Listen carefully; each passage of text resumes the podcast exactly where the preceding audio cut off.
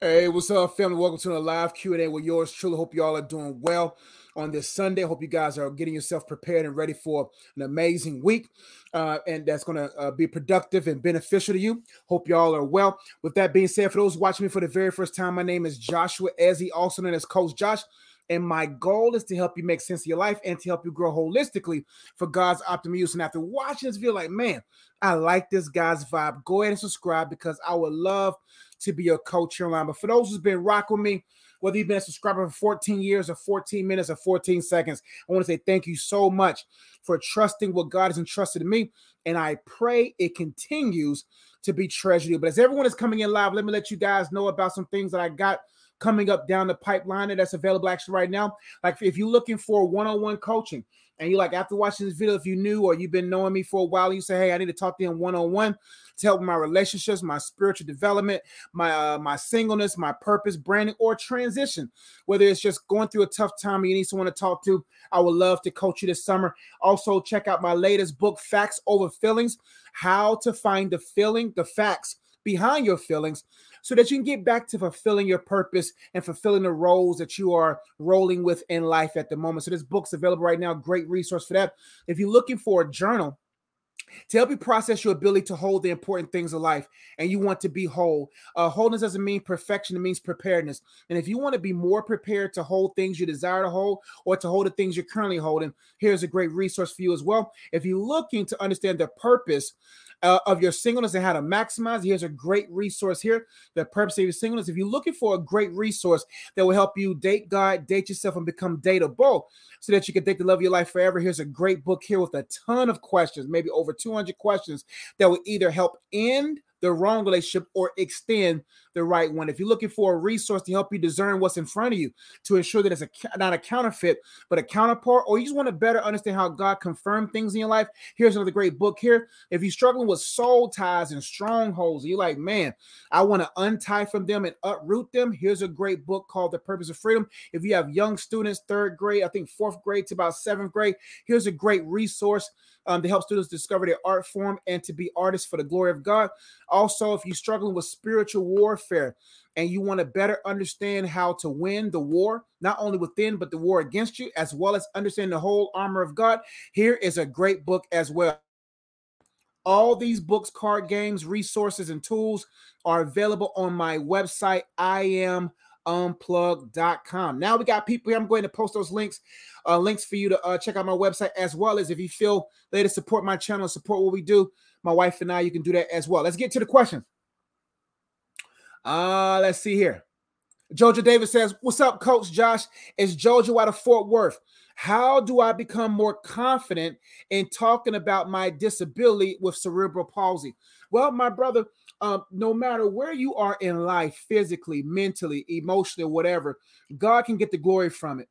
And so confidence is based upon um, um, God being glorified. How, there's been plenty of circumstances, situations where God was magnified, glorified, and love was still um, uh, uh, uh, brought two people together. And so, how do you become more confident? Number one, you got to find out, you got to understand that your confidence must come out from God. Your confidence must start from Him. That no matter the circumstance, number one, your confidence has to be in that He has the ability to heal, that He has the ability to uh, to enable you to still uh, uh, be who he would requires you to be, desires you to be, even with that circumstance, right?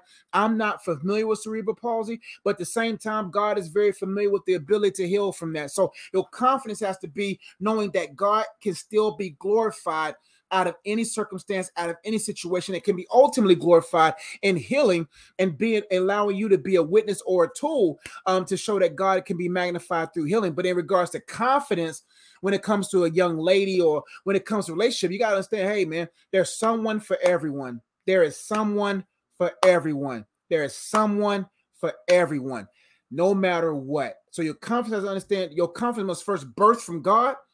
And secondly, you have to understand that God has someone for everyone. And then be confident, be bold, but don't identify yourself with your issue. Identify yourself with being strengthened from the issue and potentially you being utilized as a tool, as an individual that God can be glorified from. I hope they help them.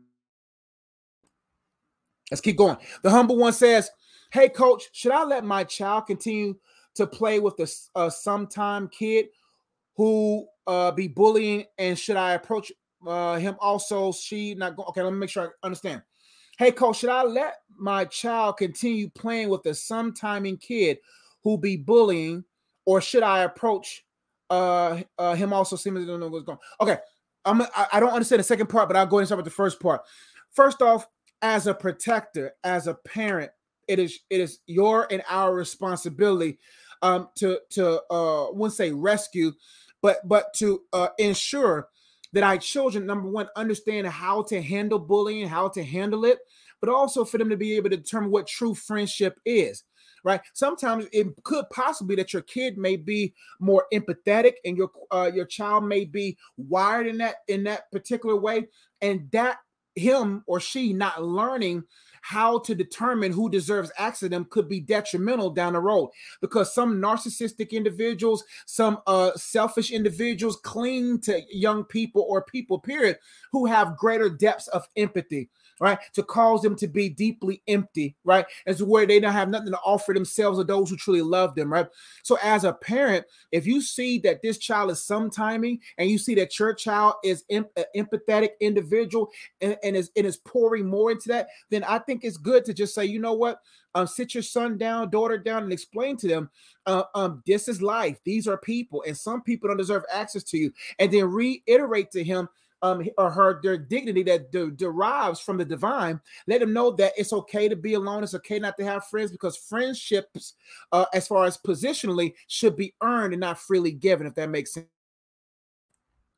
Friendships should be earned. The friendship position should be earned, not just freely given. Uh, friendships versus being friendly are two totally different, different, totally different, totally two different things. I can be friendly and you not be my friend. You see what I'm saying? So it, these are great talking points and great lessons for your son or daughter to go through.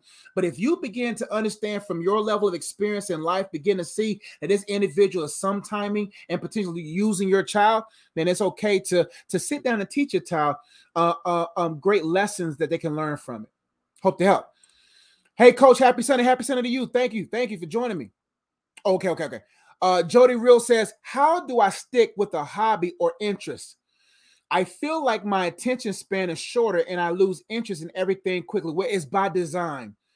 This system was designed for us not to be able to endure anything. The Bible says in the last days, people will not be able to endure sound doctrine. We talked about with my students today that convenience is the enemy of patience, and how convenience has caused us to be so short spanned to the point to where we cannot be able to expand anything that's worth expanding, right? And so it could just be your immersing into culture and and and, and maybe being crippled by convenience and but but realizing that there are certain things in life whose time frames of understanding has not changed even though convenience is is beneficial, even though DoorDash is, is is beneficial, Instacart is beneficial, you still have to understand the other side of the coin. You still have to understand uh, understand the other side of the process. That's why it's unfortunate. A lot of people are going to be crippled by convenience. They're going they're going to be when there's food shortages or whatever that may occur, but they don't know how to plant food for themselves. They don't know how to garden themselves. So what I'm saying is when it comes to sticking with something, you have to begin to reprogram your mind to be able to understand the time frame required for that thing to have and be what it needs to be. So, how do you stick with a hobby? Number one, you got to begin to really understand the importance of that hobby or interest. Usually, the things that stick are not things that's quick, but things that are that have some legitimacy when it comes to our our, our identity in regards to our purpose. So, what is the hobby? And first, you got to get to the root of it. Why are you not sticking? Is it because of the convenience of culture and whatnot, or could it be just any other uh, uh, uh, uh, uh, emotional internal thing, right? So, how do you stick with the hobby? You got to ask yourself, okay, why am I interested? Why must I have this hobby? How does it benefit me long term? Uh, is there any laziness inside of me? Is there any type of of of just uh, uh, whatever? And so if you lose interest quickly, you got to ask yourself, why are you losing interest quickly? Hope that I'm just gonna get through these pretty quick so I can serve as many people as I can. So I know it's Sunday. Mary Marie says, Hello. How do you not be ashamed of having to get a job and seeing others succeed with their businesses. And thank you for answering my other questions. You're so welcome. Well, my friend, you have to understand that true success is measured not from how we see it, but how God sees it. A lot of people are successful in the eyes of man, but not successful in the eyes of God. A lot of men or women are successful in the eyes of people, but when it comes to their people, as far as family, they're not successful. How many men built mega ministries, built mega businesses? Women built big, great business and ministries, but their children are suffering, their spouses are suffering. Things that truly matter eternally are suffering. And so, the best way not to get distracted by other people's success is number one, realizing that not all successes are created equal that some people sacrifice very important things to be successful. And if you truly understood what happened behind closed doors for that person to be successful, you would begin to realize that's not the type of path to success you want to travel right? So it's nothing wrong with getting a job. There's nothing wrong with with uh with grinding from the bottom to the top um because you don't know what people had to do who people had to uh, uh sin with to win with. If you have to sin with to win with then that thing ain't meant for you fam and so you have to begin to understand that not everyone's success is created equal, not everyone's success is success based upon God, or God is not even going to be glorified through that success. Now, if that person truly has succeeded successfully in the eyes of God, you celebrate them. That keeps your heart clean. Celebrate them. If it's a close friend, you know they did it the right way, celebrate them encourage them because one thing about a line is this is that it doesn't matter who's in front of me in the line of blessing as long as I'm in the line of blessing. It doesn't matter who's ahead of me in the line of blessing. My turn will will return, will turn. It will be my turn. And when you begin to realize that the process is what's going to lead to your success, then you uh, will embrace the process. So don't be ashamed of having a job. You know what I'm saying? I still have a job that still supports. It's a great revenue stream to support my my real dream. So you look at your job as a resource, not as uh, uh, something that will create resentment. And then when you see other people succeed, number one, realize you don't got to audit them to see if their success is genuine. Just in the back of your mind, when you're tempted to think otherwise, begin to say, you know what? I don't even know how they got successful. I'm, that's not my business, not my problem, but I'm not going to envy it. And secondly, if they are successful and I see them around about, let me celebrate them and let me thoroughly realize that I'm in line too. And one day will be my time. Hope to help. Sarah, Sarah says, Hey, coach, I have a prodigal spouse. I doubt God will bring him back home, but I've been led to pray for and cover him while he's out there. How should I keep navigating this after divorce? Now, uh, the real question is, um, so you're are you divorced? Yeah, That's a real question. Um, but I'm guessing you're not divorced. Let's read your question again. Hey, coach, I have a prodigal spouse. I doubt God will bring him back home. I got you. I got you. But I've been led to pray. Good thing you've been led to pray because you still his wife. The beautiful thing that the word of God says if one in the household is saved, the whole household can be potentially saved. So the prayers of the righteous availeth much. And and while you're still in position of wife, you have the greatest uh, uh, uh position of prayer that could potentially bring that person back, right? And because if you're led to pray, for what has led was led astray, you'll be surprised how fast they'll come back one day because of your constant prayer. See, enemy's going to try to get you in emotional prayer, but you got to be in logical, strategic prayer when it comes to some of these things. Because if you get into emotional prayer, and don't get me wrong, emotionals emotions will be involved in your prayer, but you have to develop a frame of mind strategically, understanding what you're really dealing with, right? So anytime something goes astray, it was led astray. So what led it astray? Some type of demonic influence or demonic entity, right? And so you got to understand that you can't get so caught up emotionally because emotional prayers are are are fair. They're not they're not they're not, they're not um always there, right?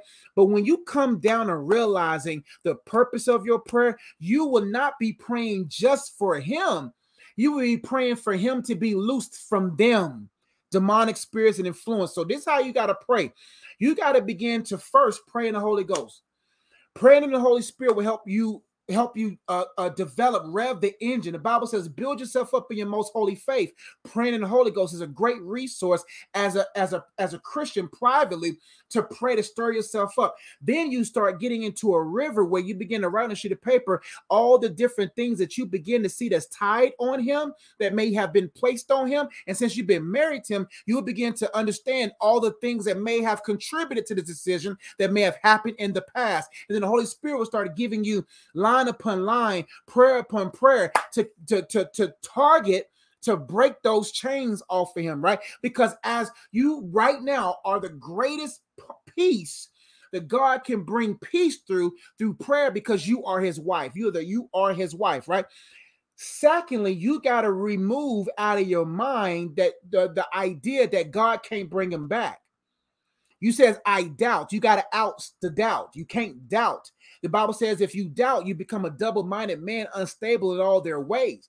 So if you begin to doubt and believe already with the exit plan, believing that this man is going to continue on to leaving, and, and you won't receive the cleaving because you already are, are invested in disbelieving, right? So now you got to erase the doubt. You got to believe. You got to fight and believe, knowing that anything's possible with God, right?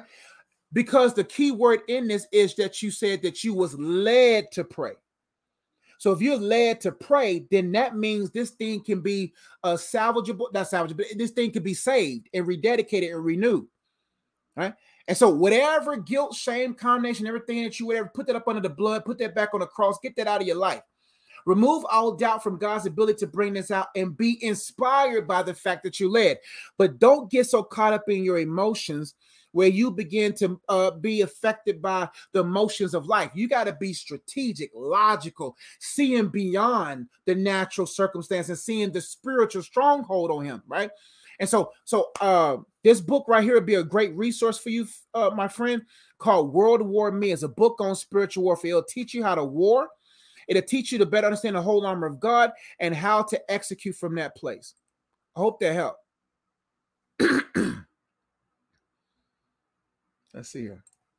Stretch marks the spot says, How would or how should I handle a strained relationship with my mother? She doesn't call or reach out to me. Well, it, it, it, it lends me to see the story in the Bible that talked about uh, when Jesus' mom and brother came up to his his um where he was and they had a little tension. They didn't really like what he was doing. Maybe he was embarrassing them.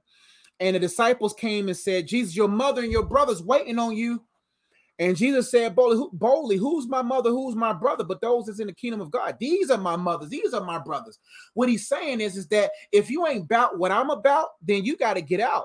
And, and if you don't want to be about my life, you don't want to be invested in my life, there's no need for you. There's no need for me to be so emotionally brought down because you don't want to be down with what I'm doing. So when it, so the thing from your vantage point is realizing that just that, that that family that birthed you or family that is blood is not always family. The true family is those who got the blood of Christ. That's the real family. Those no, we're talking about. We're not talking about disowning your family for the church. I'm not saying that. But when the family is not really family, you got to go where there is family, right? And so now, when it comes to your mother, always you got to walk in love and kindness. Always. So, so, so no, no how you handle it. Number one, you got to go where there's honor.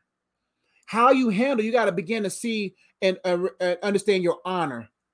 How to handle a strained relationship. You got you got to uh, honor yourself. You got to honor God and honor yourself. Now, what does that mean? Self honor means I understand my self worth. That I'm not going to make anything happen beyond your happenings against my level of honor. If people are disrespecting you, you don't have you don't have to worry about being in a life, right? So that's the number one thing you got to realize. Do I honor myself? Do I honor God? Because when you honor yourself and respect yourself, you won't let people disrespect you. So, and secondly, if she doesn't call or reach out, man, that's on them. So, what I would do is, you know, Mother's Day, reach out to her. Mother's Day has already passed, right? Mother's Day gone. This summer, reach out when you feel led to reach out. But now you have to be prepared that life may be lived without people that you thought you loved or that loved you. So forgive your mom, walk in love with your mom, honor your mom, um, at the at the limits that you're that you're still going to be honored, and um, pray for her. The best thing you can do for a person like this in this situation is to pray for them. Hope that. Peace and blessings to you, my fam, my friend. Hey, coach, how do you know if you're walking in God's purpose as a woman? Why is it so hard for people to find a purpose and how to find your purpose?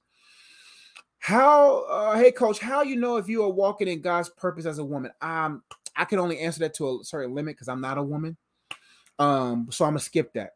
Um, but why is it so hard for people to find their purpose? It's hard for people to find their purpose um, because of the purposes of everything else. Because it's hard to find your purpose when you don't understand the purpose of everything. Uh, that's why the devil wants to redefine the purpose of a thing. He wants to redefine marriage. He wants to redefine manhood. He wants to redefine womanhood. He wants to redefine parenting. He wants to redefine sex. He wants to re- redefine sexual orientation. He wants to redefine so that you can be confused by the wrong definition.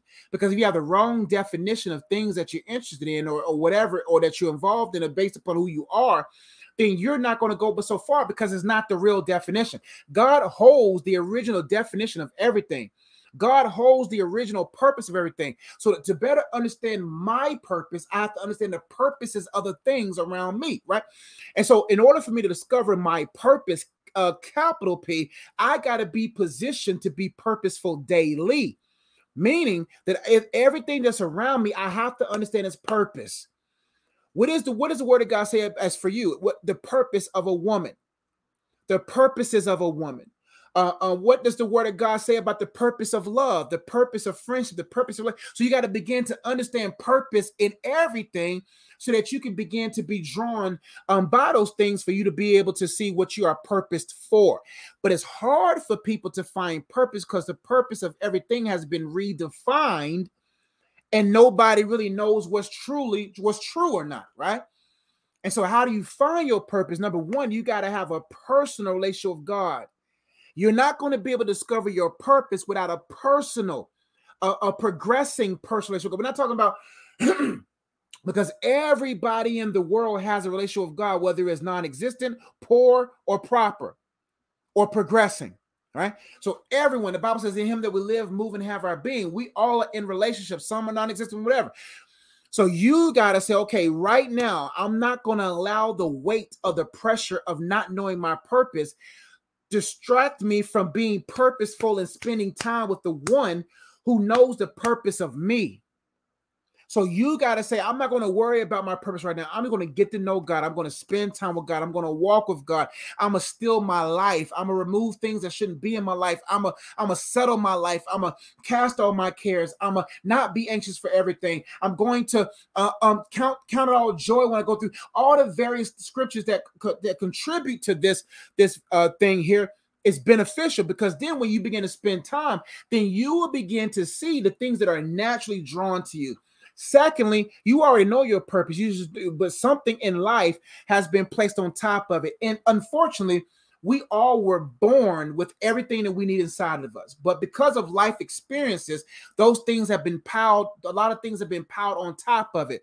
We just haven't dug enough deep inside of us to see what it is that we're really good at and purpose to do. For instance, I was always good with words. I was always good with advice, but I allowed my own insecurities and all those things to, to hinder me from operating in it in a, in a major way as a teenager, right? So what I'm saying is maybe uh dance or singing or words or or organizational skills all those things are prevalent inside of you but they but maybe your mom may have said something negatively to you about that your dad may have said something or society hasn't put a lot of prosperital uh, uh, uh, uh, uh, reward on it to the point to where you believe oh, I can't make money in that. So number one, you got to have a per- develop a personal relationship with God, and you got to pierce through all that junk to find what's buried underneath that reveals to you, man. I'm probably going to do something with words. Like for me, my purpose was easier for me to understand when I began to see what was underneath me. And I was like, man, I am very good with words and connecting with people. And then over time, YouTube opened up, podcasting opened up, life coaching opened up, preaching opened up, uh, ministry opened up because I found the bedrock of my purpose, and that was words. So at the bottom of you is something that is so tailored to you that you're so good at, which will kind of give you some insight on what your purpose may be. But it starts with in order to find your purpose, you have to embrace you being found. Has God found you? Because if God has found you, He'll help you find out what you're supposed to do. Hope that help. Time for one or two more, and I gotta go. Hmm. hmm, hmm, hmm you're so welcome. I'm glad it was a blessing.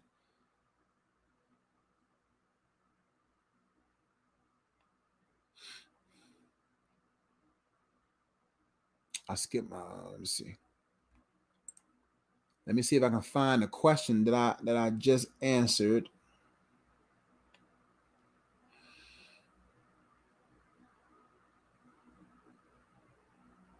Did I miss my question? Okay, here we go. Dominic also said, I hope you and your family are well. We appreciate your time and everything you do. God gets the glory. You're so welcome. I'm glad this uh, these videos are a blessing to you all. LV says, How can I get and set a better system so I can thrive while still being in my current environment where I'm working to move and change? Great question. read again. How can I get and set a better system so I can thrive while still being in my current environment where I'm working to move and change? Great question. All these are great. Well, self-sustaining systems um, are essential for success. And so you got to know uh, or begin to examine what uh, what's the best of you that you're striving to be. Before, but while you you know uh, you, you got to determine that. And what I mean by that is this: you got to see the purpose of your current environment and you have to have supporting system. Supporting system is just uh, time management skills, uh, uh, uh, uh, people skills are, are great systems. Um, how I deal with people. What is my systems on dealing with people? What are my systems in, in, in regards to time management? What is my systems of thought? Like, like, like, what are my systems of thinking? What are my thinking systems, my thinking patterns, right? So you got to get a sheet of paper and write down everything that's tailored to your success to be your best in an environment where you don't want to be uh, too much longer. So some of those things would be time management, system of time management, um, joy management, uh, um, people skill management, or, or systems, joy systems. Uh, joy systems could be just making sure, okay, early in the morning, do I spend five minutes with God? Um, uh, what do I listen to on the way to work? Do I worship on the way to work? Do I uh, listen? What kind of music do I listen to?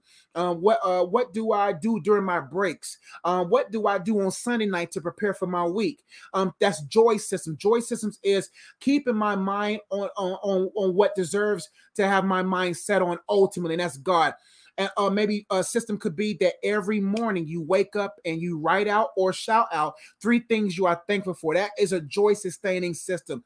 Time management system is okay, I'm gonna take 20 minutes every night before I go to bed and prepare for the next day.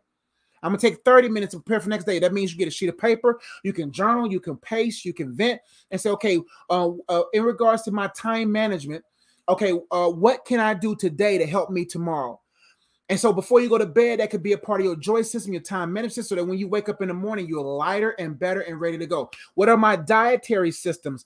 Um, am I meal prepping? What am I eating throughout the week? Because all those things contribute to successful soul patterns so that so that you have great soul pattern, soul S O L E, so that your feet can be showered with the preparation of peace. So no matter where you are, you are, more susceptible to being led by the God because your soul system S O U L are so solidified that your souls, wherever they are, you will be, uh, be able to be used by God for God to be magnified and glorified because you're in the stride with God right right and then you got to begin number three to see the purpose of where you are that no matter where you are, it is building you for where you want to go.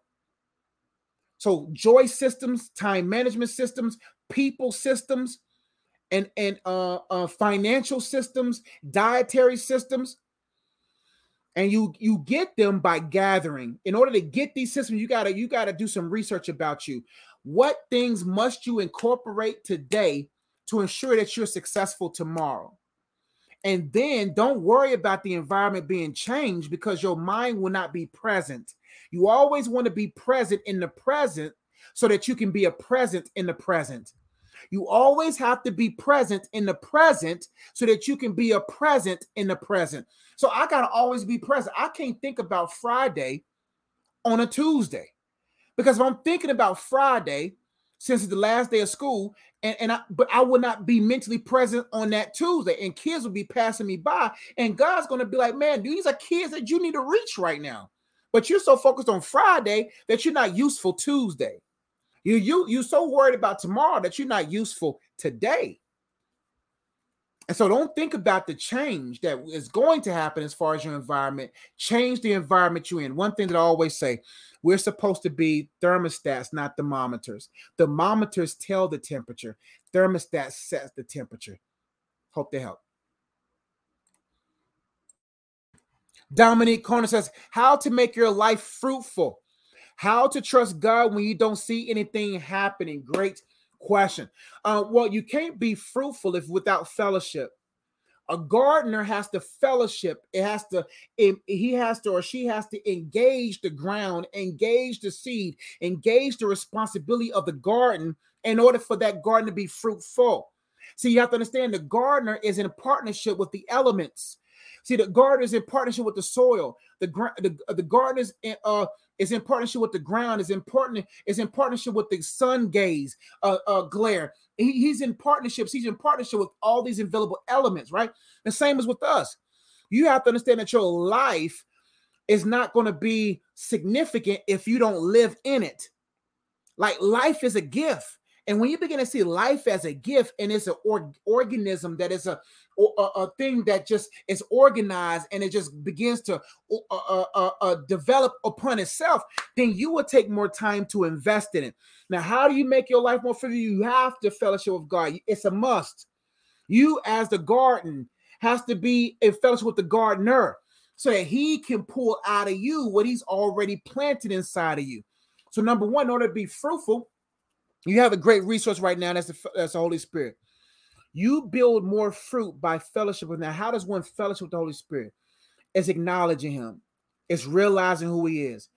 Number one, you have to get to know what the Word of God says about Him, and then begin to track how He has been speaking into your life to a degree. And you begin to become familiar with His voice. Then, when you begin to understand who He is and why is in is in uh uh, essential for you to spend time with him, then you'll begin to see the importance of making time for him. And then number two, you got to begin to see what's inside of you that are stones or thorns or hardness. The Bible says in Mark chapter 4 that the sower goes out to sow and he sows the word, the word of God. And some seed fall on the ground, that's hardness. And the Bible talks about that it's sowed on the hard ground, that the birds come down and pick up the seed. What that means is unforgiveness, resentment, bitterness, hardness of heart. You can't even receive the seed because your heart is hard. And so that's easy for demonic spirits to come and get that word up off you because you already have a hard disposition against the sower. If your heart is hard, it means your heart is hard to anything possible and good from God. Therefore, no matter if someone good or something good is sown upon you, you have a hardness about it, a hardness perspective about it, and you are not receptive. Unforgiveness makes you uh, uh, not receptive. Resentment makes you not receptive. Bitterness makes you not receptive. Therefore, the enemy loves plucking the seed off those people because you don't even want to receive it at all. The Bible talks about that the word, the word of God or the seed of God is sown on stony ground, that they immediately receive it with joy, meaning they have some soil, they have some, they have some history with God, they have some whatever, but they still got some of that brokenness stone inside of them. And so, even though that they was planted, it, it is proven unfruitful because they never got the stones out of their heart. Their heart may not be all the way hard, but they still need to forgive in certain areas. They still need to let go in certain areas. Bible talks about that some seed is sown on thorny ground, that the cares of this world chokes it up. You see what I'm saying? So you got to ask yourself, am, who am I hard to? Who am I? Who do I, what do I have a hard heart towards? Uh, what do I what am I ignorant of? Because people are ignorant receive it with joy. Oh, I'm so glad God is but they have no depth you got to begin to say, okay, in some areas I might have to be a I have to be more of a disciple in. In some areas I have to grow in God more so that God can go deeper and remove those stones out of my heart so the roots can go deeper without any blockage. So the first group are those who may not be saved, those who just have hardness of their heart and they're not receptive. You got to repent and say, I forgive whoever, and I forgive and I forgive myself, so that God can take their heart of stone and make it to a heart of flesh, pliable soil to be able to receive the seed. Right? Second group of people are those who are just zealous but are not uh, uh, um, uh, uh, deep enough. And what I mean by that, they're not sanctified enough. They haven't grown enough. So they've been to church for a few years, or they may have been a lifer, but they don't have no deep fellowship with God. And they don't realize that, man, I still got stones, but my heart's not hard like her, though. But my heart's not hard like him, though. But God's saying, man, you're not even allowing me to go deep to remove the stones out of your heart because you received it with joy. You received it with joy, talking about, I got joy to the Lord. But when it comes to trials and tribulation, you're ready to leave God. And those who got thorns in their heart are those individuals who got selfish ambitions and cares and it chokes it up because God's processes are long. God is like molasses. He's not like he's not he it, everything about God has its particular time and particular flow. And if you got cares for this world and stuff like that and the world is going fast, it's going to choke that good stuff in you and you won't be able to prove proven fruitful. Most important, you have to understand that you have to be pruned. That there, eh, eh, eh, don't be very careful what you ask, because if you ask God to make you more fruitful, that means He has to prune you more. The Bible says He prunes the branch. We're the branch. This flesh is a branch. The vine is the Holy Spirit in us. The Bible says, "I am the vine." Jesus said, "I am the vine," and His Spirit, it was which was His, is in us now. He's the vine. And the Bible talks about that in order for him for us to be more fruitful, he has to prune. So when you ask God for more patience, He'll bring a lot of unlovable people. When you ask God to make you more strong, He'll bring you greater circumstances. If you ask God to make you more lovable, He'll bring more unlovable things so that that muscle can be strengthened. That's the only way you can be fruitful. And you have to understand the difference between fruitful and fruitful. Some people want to be fruitful externally, but they don't want to be fruitful internally. You got to ask yourself, what kind of fruit do I truly want to bear? Because every fruit over there is managed by the fruit inside. The fruit external can only be managed when you have fruit internal. So if you want to be fruitful financially, you want to be fruitful relationally, you want to be fruitful externally, those things will not be managed or sustained if you're not fruitful internally. A marriage cannot be sustained without love, joy, peace, long suffering, gentleness, kindness. You see what I'm saying? Self control. No matter you can get a wife if you want to, you can get a husband if you want to, but if you don't got the supernatural, intangible, indwelling characteristic of the Holy Spirit at work inside of you, then you won't be fruitful outside of you. Second question How to trust God when you don't see anything happening? There's always something happening. There's always something happening. There's always something happening because we can't expect our proximity to determine what God is doing for me. I can't I can't allow because I can't right now God has my name has my family's name on somebody's heart. Right now. Somebody's buying a book right now. Somebody's thinking about giving me thousands of dollars right now. Somebody's thinking about giving me a million dollars right now. Somebody right now. So something is happening for me whether I see it or not. Do you know things things have to happen in order for things to happen? So what, what I mean by that? People people have to be in certain places certain times for things to happen. So just because I don't see it doesn't mean God ain't doing it. Actually, God has already done it. One thing about God, God is not doing anything. God has done everything. Everything is trying to catch up with what has already been done. Everything's on a time release based upon God's providential and sovereignty. So, so things are happening. They are because God is omniscient. Everything about our relationship with God has to stem from us, from Him to us, not us to Him. So I have to understand Him to me, not me to Him. Because if I understand me from Him, me to Him, then I will lose sight because the Word of God says His ways are not our ways, His thoughts are not our thoughts. So I have to examine everything from Him to me. So God is all things have already been done for you. You just got to continue to stand fast and be unmovable, always abounding, and continue to do the work of the Lord while you in the present. And so if you worry about what you see, then you will be limited by what you see. But we can't see demons, we can't see angels, we can't see what's happening. How can you see what's happening for you uh, that God is working in your favor in Florida, in California, in Australia, wherever? You can't see that because of your locale. So you have to trust that things are happening even when things are not happening because all there's always something happening in our favor. Hope that we all talking to each other, okay?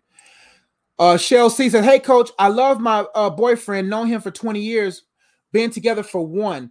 His assistants he offered His assistant he offered sex to and claims he never went through the act, so I should proceed in the relationship. I feel depressed. Every time I bring it up, it leads to arguments and sometimes physical altercation. I felt like he should have gotten a new assistant and explained I'm uncomfortable now, but he didn't make the change. Well, my friend, it's time for you to break the chains and make a change. First off, anytime if a man can't handle resistance, then he shouldn't be your assistant, and he shouldn't be someone that you uh, uh, associate with. Uh, so you said assistant. He uh, he is his. Okay, let me read this again. His assistant he offers sex to and claims he never went through. Listen, the Bible says when a man looks at a woman with lust in his heart, he's already committed adultery with her in his heart. It's only it's only a matter of time before he hits that behind. I'm telling you. It's only a matter of time because you the, the fact that he's upset about it is is is is to a degree where he wants his cake and eat it too. And what that means is he want he you are his he you the woman he wants to marry, but that's the woman that he wants to have fun with, right? But he has to understand that that ain't going to be self-sustaining. One thing a man has to understand about women, you got to erase the opportunity for her to even start thinking. Once a woman starts thinking, you start sinking. You gotta, you gotta make sure you solve all of her thoughts. you gotta make sure she don't even start thinking about nothing because you have been proven to be faithful. I don't want my wife to start thinking. That's why I keep living my life open before. I don't got time for her to start thinking. That's stressful. You know what I'm saying? And what I mean by thinking, my actions, my patterns start getting her questioning, well, why are you doing that? What does that mean? What are you doing that for? No, no, no. I got to make sure that I keep everything the way it needs to be to keep her from thinking that anything's going on. And the fact that he's got you thinking, he ain't gonna be able to enjoy the relationship anymore because now he done got he done he done open up the hornet's nest of thoughts. So just because he didn't go through with the act doesn't mean he didn't even act on it. He maybe he hadn't even told you. And if I was you, I would leave the guy because he shouldn't even put you in that situation. The reason why you feel depressed is because you allow you were so impacted by his impress. When you are impacted by someone's impress, then you end up saying yourself to be depressed because the only thing and the only one that should be impressive to you is God. When God, when God has your all, anything else is whatever. And what I mean by that is God should be so great to you, God should be so big to you that no matter what other people do, that's impressive, but I'm not gonna let that do an impress in me. You see what I'm saying? Because I'm too impressed by God. That's that's you know when Moses came in and he was like, and they the the other uh witch workers whatever threw their uh, staffs out and they made snakes and stuff like that. And Moses threw his down. I don't know if he threw his first or whatever. And then his snake, I ain't impressed by that. My my staff uh swallow all y'all snakes. So listen, man, listen, if, listen. If he's making those kind of offerings outside of the church, then that's a church you need to leave. He never went through the act. He went through the act internally. Just because he didn't act on it physically doesn't mean if it's still on the inside, he'll do it on the outside. Last, like you said, every time I bring it up, it leads, yeah, of course, gonna lead to arguments because that's just a consequence of his actions. And if he's getting physical with it, then it's time to get away. This is not someone you need to be with, and you got to count your losses you got to write on a sheet of paper why the relationship must end. You got to write down everything, whatever. And number one, let me. I'm, I'm this. I'm done with this question because I want to encourage you. You got to know where your worth comes from. Your worth comes from God. When you know that your worth comes from God, you'll know what's worthy for your worth. When you know your worth comes from God, you'll know who or what is worthy of your worth. Not everybody deserves access to your value. Not everyone deserves access to your heart. You got to look in the mirror and begin to ask answer, why do I, why am I putting up with this? Why am I putting up with this? Why? Is it because no one ever said that you was beautiful? Is it because someone ever said that you was that you was worth something? Who cares who said and who didn't say? What has God said about you? He says you are fearfully and wonderfully made. Wonderful are your works. Your soul must know that. Because if your soul doesn't know that, people will take advantage of that. And you gotta, man, I don't feel you right now. You're probably in tears right now, but you gotta say, hey, man, why am I accepting this? You gotta know your value and your worth. I don't care what you've been through, what you've gone through, it is making you into a person that God sees fit to fit in what he has already fashioned for you to fit in. And this ain't it. Because if he, the fact that he still has it in his heart, you can't trust that. If it's in his heart, he's going to do it. Because it may not be her, though, but it will be someone else. And now he's trying to use reverse psychology to keep your biology around his dysfunction because he still wants you as a wife, but he wants to play around. But that ain't what that ain't what we do. You ain't no playground. Are you a playground? Are you a monkey bar? Are you a slide? Are you a are you a swing? No. And especially if he's swinging and getting physical with you, that man has no self-control. No man, that man has no self-control. And the reason why he's doing it is because he hate himself. And you don't want to be around someone that doesn't love themselves because if they don't love themselves, how they gonna love you? Hope they up. Time for one or two more, and I gotta go. Uh Boa says, Can you share wisdom on suicide? I think if a place or people is being oppressed, a peaceful suicide outlet should be made available besides suffering under duress. Uh, should be made. So you said a peaceful suicide outlet? Nah, your reason for living is always greater than your reason for dying. Society has made has weakened people to such a degree to the point to where they put their whole worth on something that's not even worth their footing. And then when that thing is proven to be unfaithful, they crash. Those individuals who makes God their rock, who builds their house on a rock and not on sand, are those who who are able to to uh, rock through and press through any type of things thrown at them. But you have to understand your reason for living. The only way you can know your reason for living is reverencing the one that knows your reason and understand that he made you with with with fear with reverence and with uh with wonder so that you don't have to wonder about who you are or wander through life and so, if anyone under the sound of my voice struggling with suicidal thoughts, because I've been through it twice, I had suicidal moments in my life twice.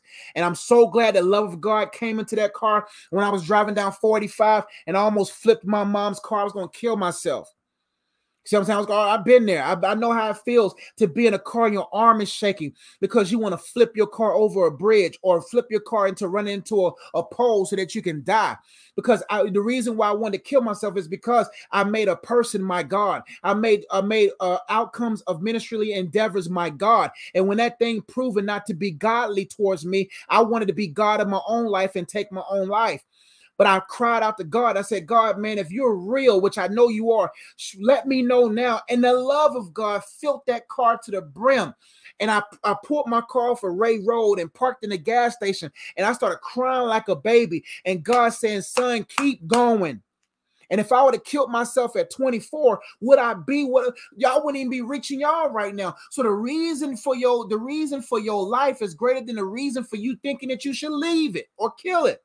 Because if I would have killed my life at 24 at a momentary moment where I didn't feel fulfilled, I would not be fulfilling my purpose in answering this question right now. So you gotta you gotta put things in perspective and begin to say, okay, I gotta change the way I think. And the reason why people are suicidal or depressed is because their dependency is not on God. They depend too much on people. They depend too much on money. They depend too much on outcomes versus the outlet.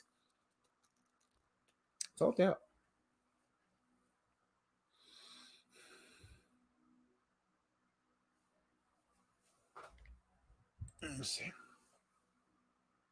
Yeah, get, get, get leave that man. Just go on, leave him. It's easy said and done. That's why you got to get this book right here if you're still watching, get this book on soul ties, The Purpose of Freedom. How to untie soul ties and uproot strongholds. Get this book right here. You got to leave them, but you got to understand how deeply your soul is connected, especially if there was any type of physical things that may have occurred between y'all two.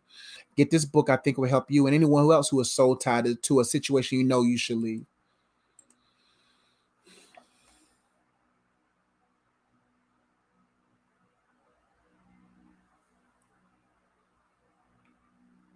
I'm gonna do these rapid fire. I'm gonna do some rapid fire real quick, and I'll be done in about seven minutes or so. Uh, where did I stop?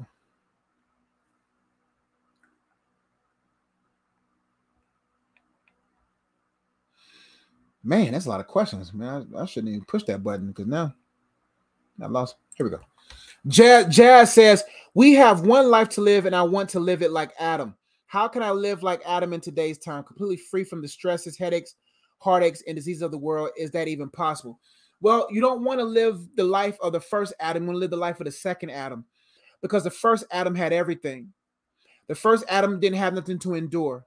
The first Adam knew God completely. He had so much of God, he took him for granted. You don't want to be the first Adam. You want the second Adam, the second Adam that had to endure hardship, the second Adam that had to be beaten, the second Adam that had to be betrayed, the second Adam that that was compelled by love to endure. You want the second Adam who is Jesus, and then by His Spirit you'll be able to have the endurance to be able to endure anything. So that life of Adam and Eden, Eden will never be what it is until we are in heaven. But in this life, the second Adam, who is Jesus, came so that we can have life and life more abundantly, so that we can be able to count our joy when we go through various trials, so that we'll be able to lean not to understand, but always acknowledge Him, so that we'll be able to endure hardships like a good soldier, so that we'll be able to test every spirit behind everything, so that we'll be able to discern and not entrust ourselves to everyone. That's the spirit of the second Adam, birth uh, because of Jesus, birth by His Spirit, who's the Holy Spirit, is inside of us. So there won't be no completely free of anything until we are uh, in heaven. But we can be completely freed through the Holy Spirit. What I mean by completely free, what I'm saying is there's going to be times where things are going to happen in life. But it doesn't matter what happens to you, it's what you make happen from you. And so that's the Spirit of God. The Spirit of God will take stresses and make it peace. The Spirit of God will take heartaches and headaches and make it a, a sober mindedness. The, the, the, the, the, the Spirit of God will teach you how to be uh, preventative when it comes to diseases, right? So you want to be the second Adam, not the first Adam. Great question, though. PTL says, What are some tips for transitioning to adulthood? Well, first you have to understand the, the, fun, the fundamental blocks, the fundamental uh, um, blocks of adulthood. That means time management, money management, thought management, relationship management, friendship management, right? All those different management skills, right? So you transition by being transformed. The Bible says, "Be not conformed to this world, but be transformed by the renewing of your mind." So you got to look at your mind for what it really is and begin to ask yourself, what are those things that I want to manage in life? Write on a sheet of paper right now everything that you want to manage in life right now. And then on the second, on the side of that management list, I want you to put mind uh uh, mindsets. What type of mental settings should I be setting in my mind right now? And what are some things I need to be mindful of so I can match what the type of person I need to be to be able to manage these different things. So if you desire to be married, if you desire to have millions, if you desire to have children, if you desire to have whatever, if you desire those things, you cannot just desire those things. You got to desire the ability to manage those things. And then you got to develop the disciplines to ensure that you can actually uh, uh, uh, manage those different things. And then that's when you get into your current mental setting and go to the word of God and says, what does the word of God say about marriage, about manhood, about money, about whatever? And then begin to reset your mental settings to be in accordance uh, in accordance to what those things are, and then be mindful of those things in your day to day. And then you'll begin to see yourself transition as your mind is transformed into those positions of management. Great question. Super Jazz uh, Johnson says, Hey, coach, Hi, coach. Need some advice on how to untangle myself from unhealthy intermittent addictions. Sometimes it takes months before the habit repeats itself, and it's usually more overwhelming than last. Well, great question. The reason why things sprout up like weeds is because we never got rid of the weed seeds, right? So in order for me to get rid of the weeds and, and begin to grow wheat, I'd rather grow more wheat than I do grow weeds because weeds choke the wheat, therefore I can't have no bread, right? So what you got to do is you got to get rid of the seeds of the weeds. So if, for instance, if all you do is trim the fruit of an issue but never deal with the root of the issue, it will sprout up in a period of time. So intermittent addictions occur because those intermittent addictions occur in seasons where uh, it was familiar. What I mean by that, if you tend to bend in seasons where you are depressed, sad, uh, burnt out, or whatever, then you got to begin to develop better systems and begin to grow deep relationship with God to be able to be sustained in those periods of times, right? But those things sprout up because those things tend to happen when you are in certain circumstances or situations or environments and those things tend to sprout up again when you never dealt with the root issue and never got rid of the seed. So, what happened to you at 5, 7, 11, 12, 14, 21 that's contributing to those things being developed in your life? Great question. You all says, "Hey, coach, need some advice on untangle." Okay, untangle. Yeah, gotcha. So this book right here may be a benefit to you. Uh, the purpose of freedom. How to untie soul ties and uproot strong. This book will actually be very beneficial to you because there's a lot of strongholds inside of us that's holding us back from being the strong ones we need to be for society. So this book right here will help you untie soul ties and uproot strongholds. And see if I can do a couple more uh, rapid fire. Humble says, I wonder, am I the only one who look at people YouTube names and be like, wow, are they? Oh, God, God, y'all tell me that. Tell me something. Uh, Amelia says, Hey, coach, young woman 25, feeling the effects of a bad decision in career, no friends and self development.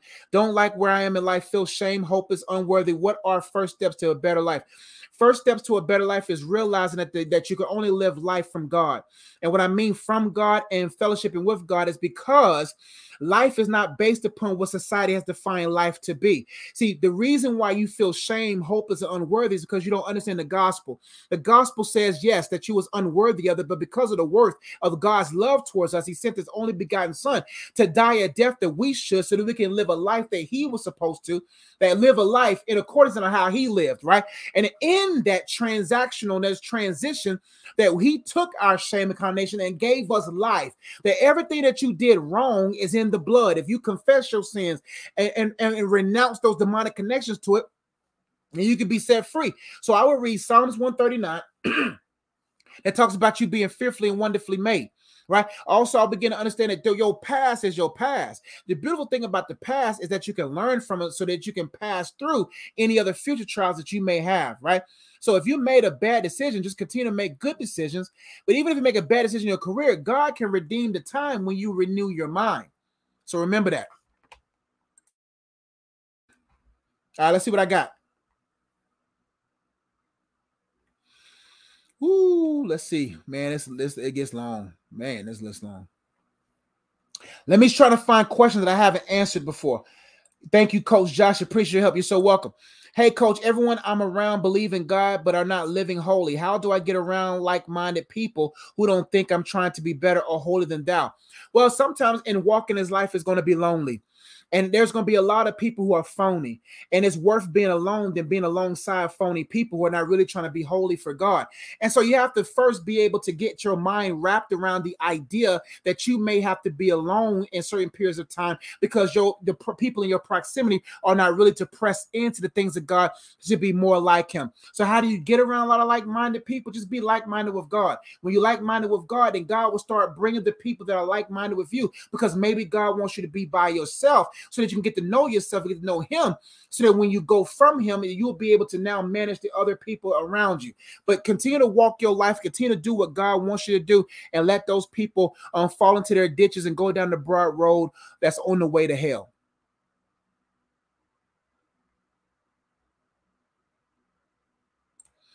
Yo, coach, I didn't listen to rap, but I miss worldly rap music. Only time I like gospel music only time I like gospel music is when praising God, but I miss bumping my rap music when I'm making runs. What's your opinion on worldly rap? You guys stay away from it because music is one of the greatest uh um, addictions of all time because you can walk into a store. Every other addiction needs permission, but music don't need permission.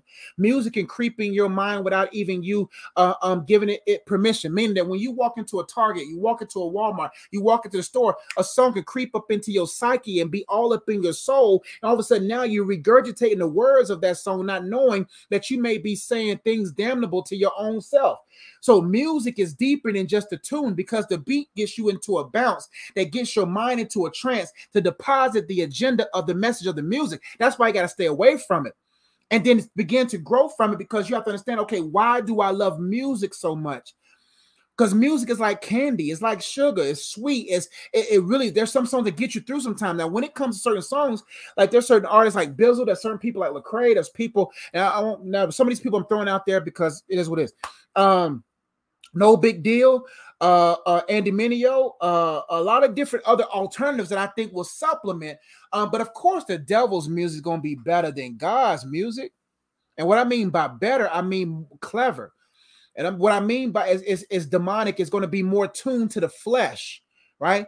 And so now, when you are in an environment of working out and stuff like that, you need that support. Then you got to recondition yourself that's different in the culture of the world so that you can be able to start saying, okay, now I'm going to grow accustomed to, to, to other alternatives that are more Christian rap to help me endure. God bless you too, Kimberly. Andrea says, Hey, coach, Hope you are well. I've been having dreams of demons and evil forces. Each time I'm able to overcome through the name of Jesus, it's very, it's very empowering. I wonder if God is telling me something. God, you may just have the gifts of revelation gifts, word of knowledge, word of wisdom, and discerning of spirits. God may be oper- operating that in you. But if you're struggling in your sleep, and it's affecting your sleep, that means it's some demonic activity, meaning that you got to anchor yourself in the word of God that says he gives his beloved sweet sleep right? And so you got to begin to answer what am I entertaining before I go to sleep? What am I doing before I go to sleep? Is my house really sealed as off as holy? What am I doing that may be allowing demons to infiltrate my sleep, causing me to be restless and cause me not to be my best the next day? Uh, LV said, This is huge, coach. Thoughts of some of these too. I'm glad it's a benefit. Bailey Patterson says, Hey, coach, how can I start speaking truth in love? I have a hard time speaking truth into my friends' lives, whether it be provided correction or encouragement. Well, listen, um some this generation is this culture right now has been uh um so sensitive sensitive uh, has been made to be so sensitive that even if you do say truth and love they won't get it. But every uh, love must come with grace. Grace gives you understanding. Empathy gives you understanding so that you can be able to now um, give that love. Some people uh um, uh, uh, lived out truth can be more effective than spoken out truth when people begin to see you living the truth, not your truth, but the truth, and they begin to see the blend, the benefits, and the blessings of that truth, even though it may be convicting them, the next thing you know, they may be coming to you asking for you for encouragement, right? You say, I have a hard time speaking truth into my friends' lives, whether it be providing correction. Or well, listen, I only correct through relationship, and I only correct when people come to me. Now, if I have a relationship with someone that has given me clearance to correct them at any given moment, like in a mentorship way or in that friendship way, then I, I have that liberty to correct because that relationship gave me the, the limits of correction. But usually I don't correct people until they come to me. I just I just pray for them, have grace for them, love on them until they come talk to me. And then I give truth and love that way. Bailey Patterson, I appreciate you so much, coach. God bless you, my brother. God bless you too a wow. Okay, got you. What's the difference between a worldly relationship versus a godly relationship? Great question. What's the difference between a worldly relationship and a godly relationship? A worldly relationship is a relationship that's based upon the world standards. A godly relationship is a relationship based upon God's standards. And the only way to know the difference is to get into God's word. This man got my full attention. I love how you explain things. God gets the glory. I better go. It's getting late. It's 1042. Love you all. Thank y'all so much for trusting me with y'all's questions. I may start making it a habit to do rapid fire because so I can get more questions answered. Um, uh, let me see if I see anything. Uh, let's see. Jim says, Your ministry is blessed. I'm glad to hear you and your wife are still thriving. Thank you for your hard work and dedication to us. It's good to see you as a strong brother in Christ. Be blessed. You too, Jennifer. Thank you for that encouragement. Thank you so much for that those kind words. Uh Jesus took our sins. Says, How do you deal with uncontrolled panic attacks daily? Well, I used to have I used to experience panic attacks a lot. Um I had to re I had to reprogram my thinking. I had to reprogram the way I think. The reason why you have uncontrolled panic attacks because you have uncontrolled thought patterns. And the reason why you have uncontrolled thought patterns because your hope in your heart is not in peace with God. And what I mean by it, you don't trust that God is able to do whatever it is that you're panicking over. The Bible says, be anxious for nothing. But with prayer and supplication, that means that means if you're anxious for something, that means you don't trust that God is able to uh, to uh, to take care of the anxiety. Number two, there's no conversation between you and God daily. The Bible says, with prayer and supplication, make a request known. You're not talking with God often, and you're not you haven't experienced God's peace. And so, in order to overcome panic attacks, you got to have communion with Him. You have to converse, have conversation with Him. You have to trust that you that He has what's best for you, and you have to reprogram your thinking. Man, I gotta go, y'all. This has been good, but I gotta go. I got I got a whole wife, and it's getting late. I gotta work tomorrow. Love y'all. Y'all be blessed.